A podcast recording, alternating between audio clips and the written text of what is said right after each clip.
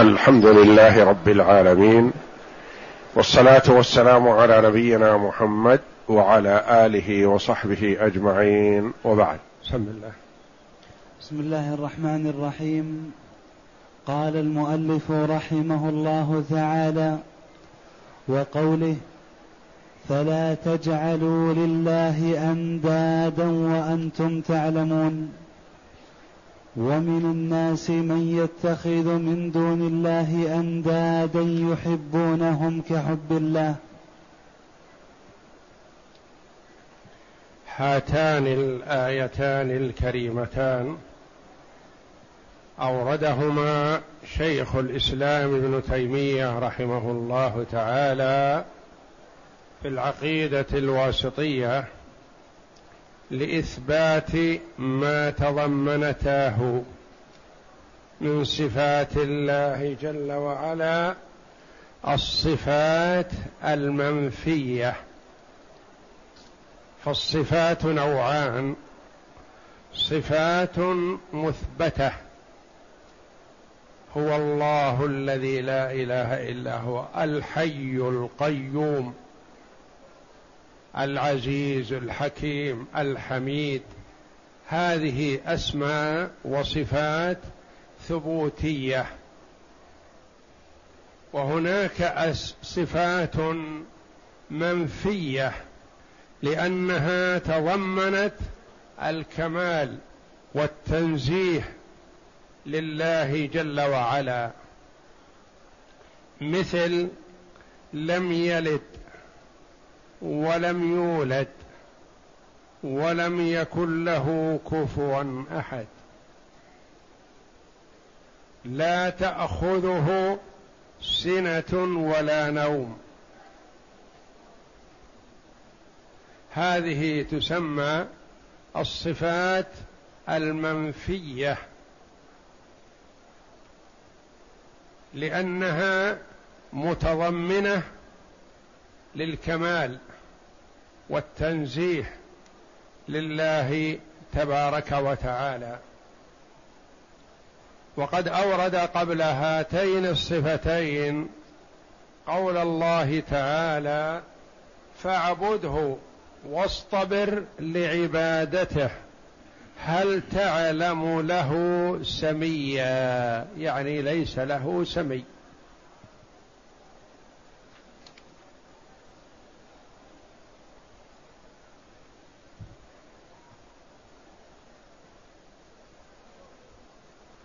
والآية الثانية قوله تعالى لم يلد ولم يولد ولم يكن له كفوا أحد. نفي. لكن هذا النفي تضمن الكمال والتنزيه لله تبارك وتعالى. وقد تقدم الكلام على هاتين الآيتين الكريمتين. والآن معنا الآية الثالثة قوله تعالى فلا تجعلوا لله أندادا وأنتم تعلمون وهذه الآية مكملة لما قبلها قوله جل وعلا في صدر سورة البقرة يا أيها الناس اعبدوا ربكم الذي خلقكم والذين من قبلكم لعلكم تتقون. الذي جعل لكم الأرض فراشا والسماء بناء وأنزل من السماء ماء فأخرج به من الثمرات رزقا لكم فلا تجعلوا لله أندادا وأنتم تعلمون. الآية صدر الآيتين تضمن إثبات توحيد الربوبية أي أنهم يعلمون ويؤمنون ويعتقدون أن الله هو الذي خلق السماوات والأرض وأنه هو الذي خلقهم. يا أيها الناس اعبدوا ربكم الذي خلقكم والذين من قبلكم لعلكم تتقون الذي جعل لكم الأرض فراشا والسماء بناء وأنزل من السماء ماء فأخرج به من الثمرات رزقا لكم. هذا كله في توحيد الربوبية. أنتم تعلمون ذلك وتؤمنون به. فلا يليق بالعاقل أن يعبد غير من خلقه. لا يليق بالعاقل أن يعبد غير من رزقه. فلا يليق بالعاقل أن يعبد غير من أنعم عليه بالنعم المتتابعة. فالمرء إذا عرف توحيد الربوبية لزمه عقلا أن يوحد بتوحيد الألوهية. إن كان عاقل هو يعترف بأن الله خلقه وأن الله رزقه وأن الله الذي خلق السماوات والأرض. يعترف بهذا يؤمنون بهذا الكل أو الكثير من كفار قريش يعلمون هذا ويؤمنون به. ثم عند العبادة يعبدون اللات والعزى ومناة الثالثة الأخرى يعبدون أصنام يعبدون أشجار يعبدون أحجار. كيف يليق؟ ما دمت تعترف أن الله هو الذي خلقك؟ فلا يليق أن تصرف عبادتك لغيره. كما قال النبي صلى الله عليه وسلم الاعرابي لما جاءه كم تعبد؟ قال عشرة. يعبد عشرة. قال أين هم؟ قال واحد في السماء وتسعة في الأرض. قال من لرغبتك ورهبتك؟ وترجوه قال الذي في السماء. قال إذا ماذا تستفيد من من في الأرض؟ شجر أو حجر أو مبنى أو أي شيء. فعقلا لا يليق بالعاقل أن يعبد غير الله وهو يعترف أنه هو الذي خلقه ورزقه وهو الذي يحييه وهو الذي يميته وهو الذي يتصرف فيه وفي جميع المخلوقات. ولهذا صدر هاتين الآيتين بقوله يا أيها الناس اعبدوا اعبدوا ربكم لا تجعلوا عبادتكم لغيره. ثم بين المبرر لكونه هو المستحق للعبادة أنه هو الذي خلقكم والذين من قبلكم الذي جعل لكم الأرض فراشا والسماء بناء وأنزل من السماء ماء فأخرج به من الثمرات رزقا لكم. اذا فلا تجعلوا لله أندادا. الند ما هو؟ الشبه والمثيل والنظير والكفر. لا تجعلوا لله نظراء. آلهة تعبدونهم مع الله. لا تجعلوا لله أشباه وأنظار ومكافئ أو مقابل أو ضد. فالله جل وعلا واحد أحد فرد صمد. لم يلد ولم يولد ولم يكن له كفوا أحد. فلا تجعلوا لله أندادا وأنتم تعلمون. تجعلوا لله أندادا وأنتم تعلمون. الواو هذه يسميها العلماء واو الحال. والحال أنكم تعلمون ذلك. حال من ماذا؟ فلا تجعلوا تجعلوا أين الفاعل؟ الواو. فلا تجعلوا لله أندادا والحال أنكم تعلمون أنه لا ند له ولا مثيل له.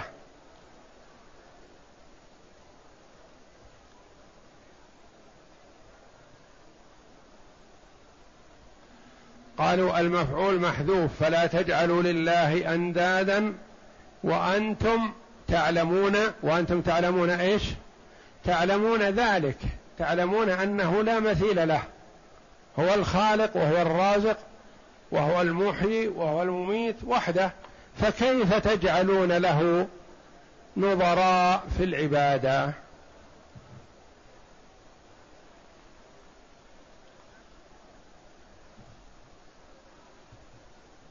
وقال في الآية الرابعة من آيات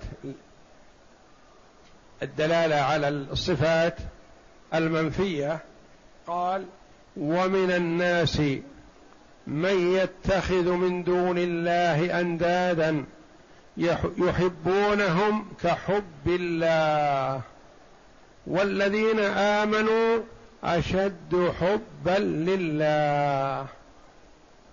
ومن الناس من هذه يسميها العلماء تبعيضية. قالوا علامة من التبعيضية أن تشيلها وتجعل بدلها بعض. من الناس يعني بعض الناس. المراد بهم المشركون. ومن الناس من يتخذ من دون الله غير الله. أندادا. أنداد جمع ند وهو النظير والشبيه. أندادا يحبونهم كحب الله. يعني يحبونهم محبة تعظيم وإجلال وهيبة وخشية. لأن بعض المشركين يخاف من آلهته التي يعبدها أكثر من خوفه من الله تبارك وتعالى المتصرف في الكون. ومن الناس حتى في وقتنا الحاضر من يجل ويحترم ويقدر من يعبده يعظمه من أسياده أكثر من إجلاله لله جل وعلا. من الناس من إذا قيل له احلف بالله حلف ولم يبالي صادق أو كاذب. وإذا قيل له احلف بمن يعظمه من أسياده وآلهته ما حلف وهو كاذب يخاف منه. فخوفهم من غير الله أكثر وإجلالهم لغير الله من آلهتهم أكثر. ومن الناس من هو بهذه الصفة وهو يدعي أنه مسلم. لو قيل له احلف بالله حلف حتى وإن كان كاذب. وإذا قيل له احلف بفلان أو علان من يعبده من دون الله أو يجله أو يعظمه ما حلف وهو كاذب. يخاف منه خوف أهلاك. يخاف يهلكه. وذلك من ضعف عقولهم وقلة إيمانهم. ومن الناس من يتخذ من دون الله أندادا يحبونهم كحب الله. دلت هذه الآية الكريمة على أن المشركين يحبون الله. أن المشركين يحبون الله لأنهم يعترفون أنه هو الخالق الرازق المحيي المميت. ولكنهم يحبون آلهتهم مثل محبتهم لله. ومن الناس من يتخذ من دون الله أندادا يحبونهم كحب الله مثل ما يحبون الله. ثم قال تعالى والذين آمنوا أشد حبا لله. الذين آمنوا بالله أشد حبا لله من المشركين في محبتهم لله أو أشد حبا لله من محبة المشركين لأندادهم وآلهتهم. قولان للمفسرين رحمهم الله. والمعنى متقارب. وهذا من بلاغة القرآن وإعجاز القرآن أن يدل على معان متعددة ويكون صالح لهذا ولهذا.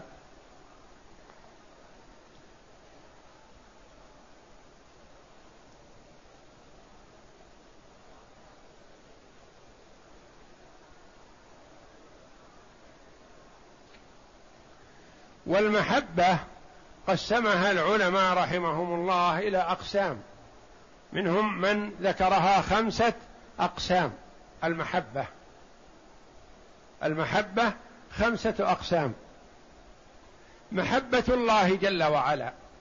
هذه توحيد وعبادة لله تبارك وتعالى. الثاني من أنواع المحبة محبة ما يحبه الله تبارك وتعالى. وهذه قالوا هي التي تدخل في الإسلام وتخرج من الكفر. لأن محبة الله فقط قد لا تدخل المرء في الإسلام. لأن الله جل وعلا أثبت أن من الناس من يحب الله ويحب الآلهة.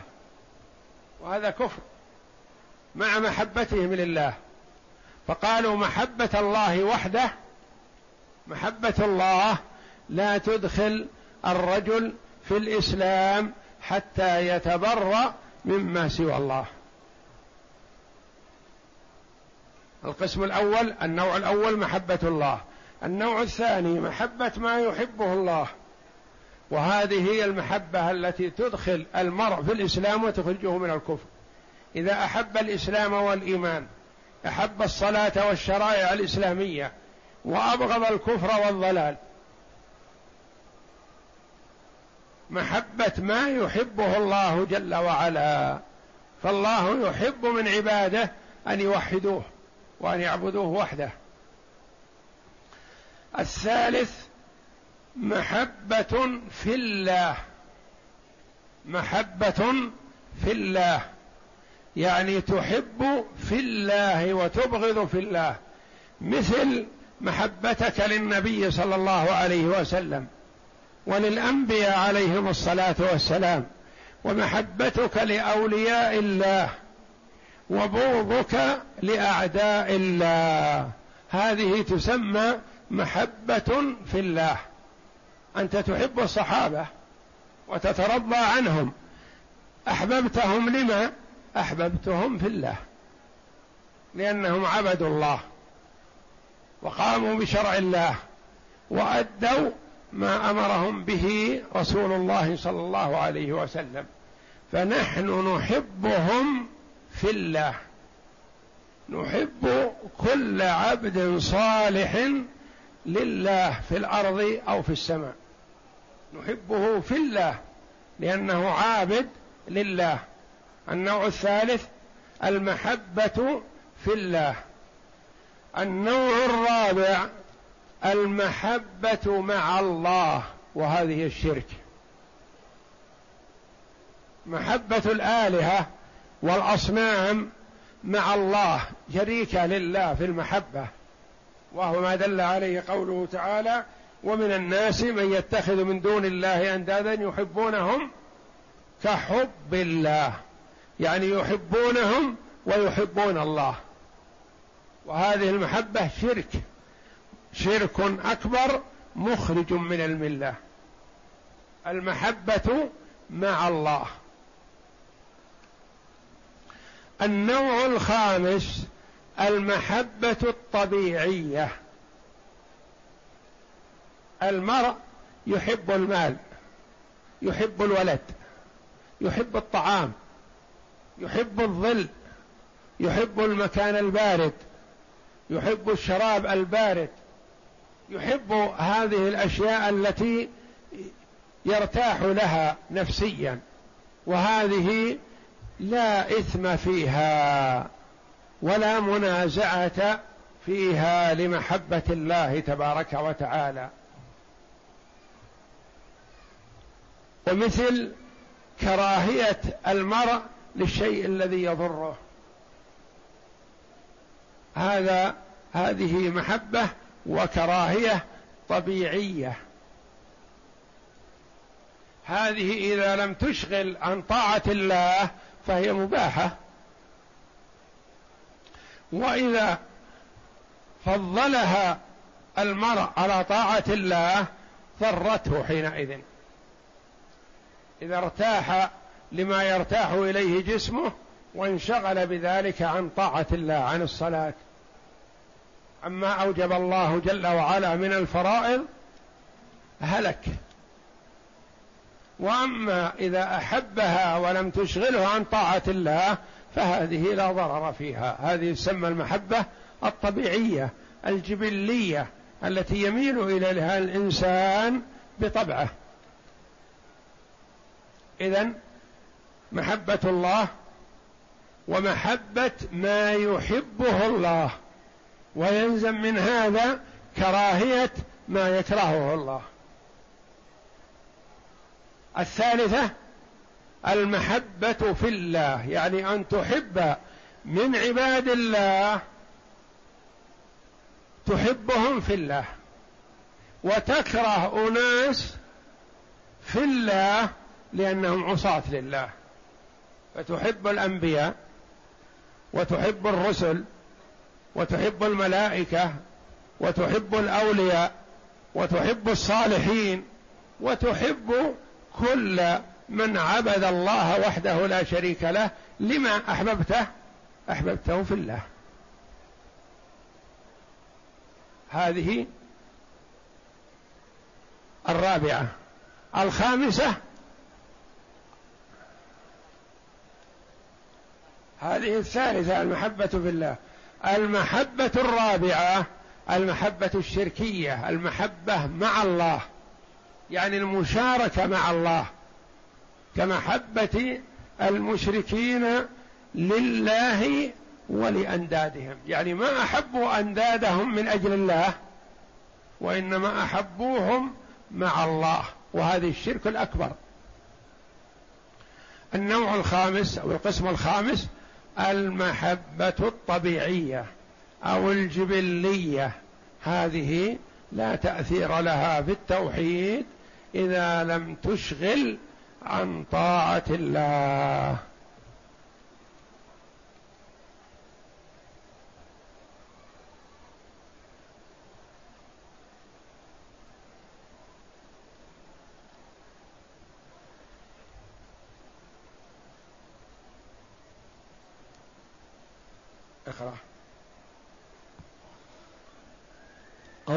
قوله تعالى فلا تجعلوا لله أندادا إلى آخره.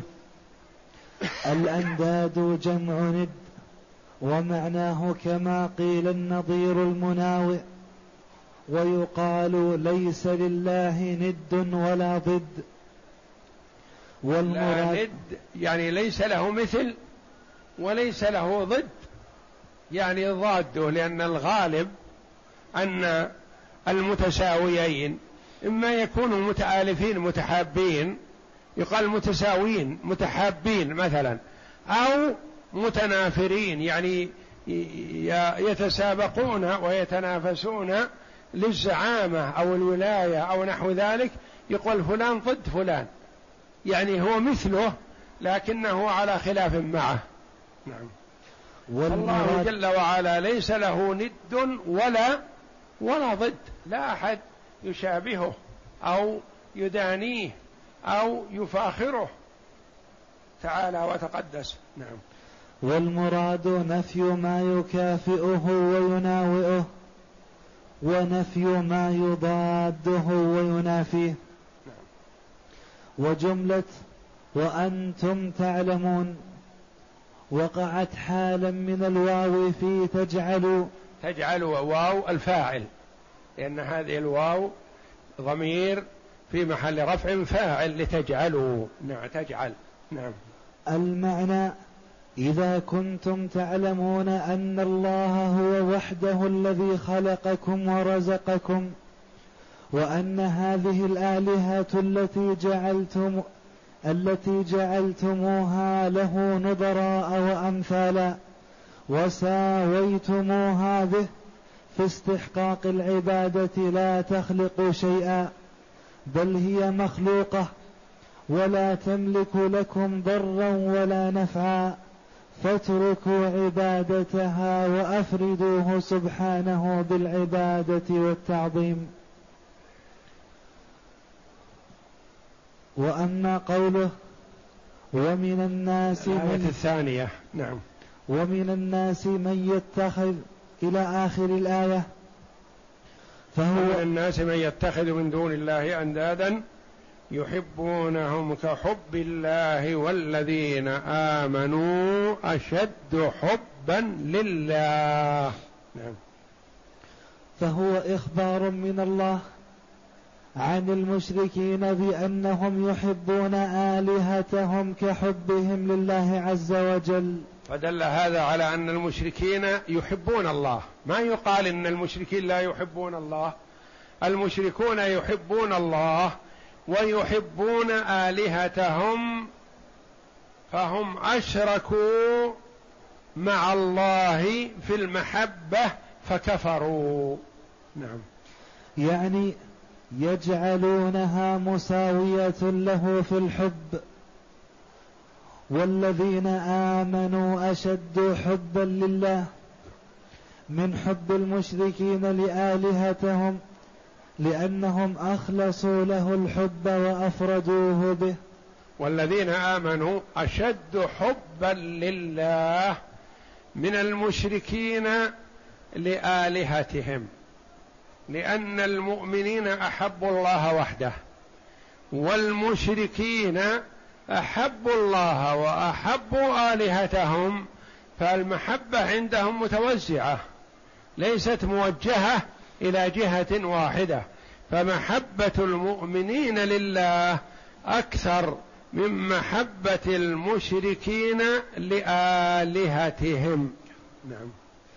أما حب المشركين لآلهتهم فهو موزع بينها ولا شك أن الحب وقيل المعنى و, و ومن الناس من يتخذ من دون الله أندادا يحبونهم كحب الله والذين آمنوا أشد حبا لله من محبة المشركين لله. ولكن المعنى الأول أولى أشد حبا لله من محبة المشركين لآلهتهم. وقيل أشد حبا لله من محبة المشركين لله. نعم. ولا شك أن الحب إذا كان لجهة واحدة كان أمكن وأقوى.